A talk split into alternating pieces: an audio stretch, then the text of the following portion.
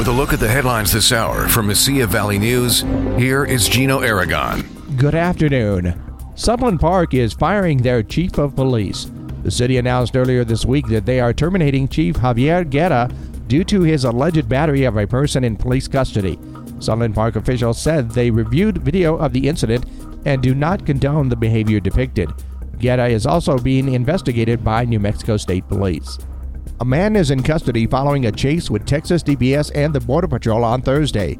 Officials say troopers and agents tried to pull over a van for a traffic stop near Anthony, but the driver tried to flee. Authorities chased the van onto I 10, where the pursuit ended a short time later. KFOX TV reports the driver was arrested by the troopers while the passengers in the van are in Border Patrol custody. The work continues to contain the Hermit's Peak wildfire. Officials say the blaze started as a controlled burn in the Santa Fe National Forest on Wednesday, but the high winds caused the fire to spread outside of the boundaries. The wildfire has burned an estimated 150 acres and is 0% contained. A judge ordered a man accused of attacking his mother jailed on Thursday after his mother testified against him.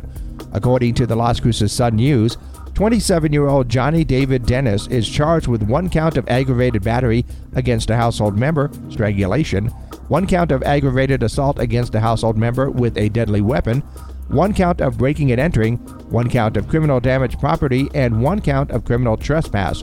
Dennis was arrested April 4th, the same day that police say he tried to strangle his mother. He appeared in court on Thursday after prosecutors from 3rd Judicial District Attorney's Office requested that a judge jail Dennis until his case is resolved. For Mesilla Valley News, I'm Gino Aragon.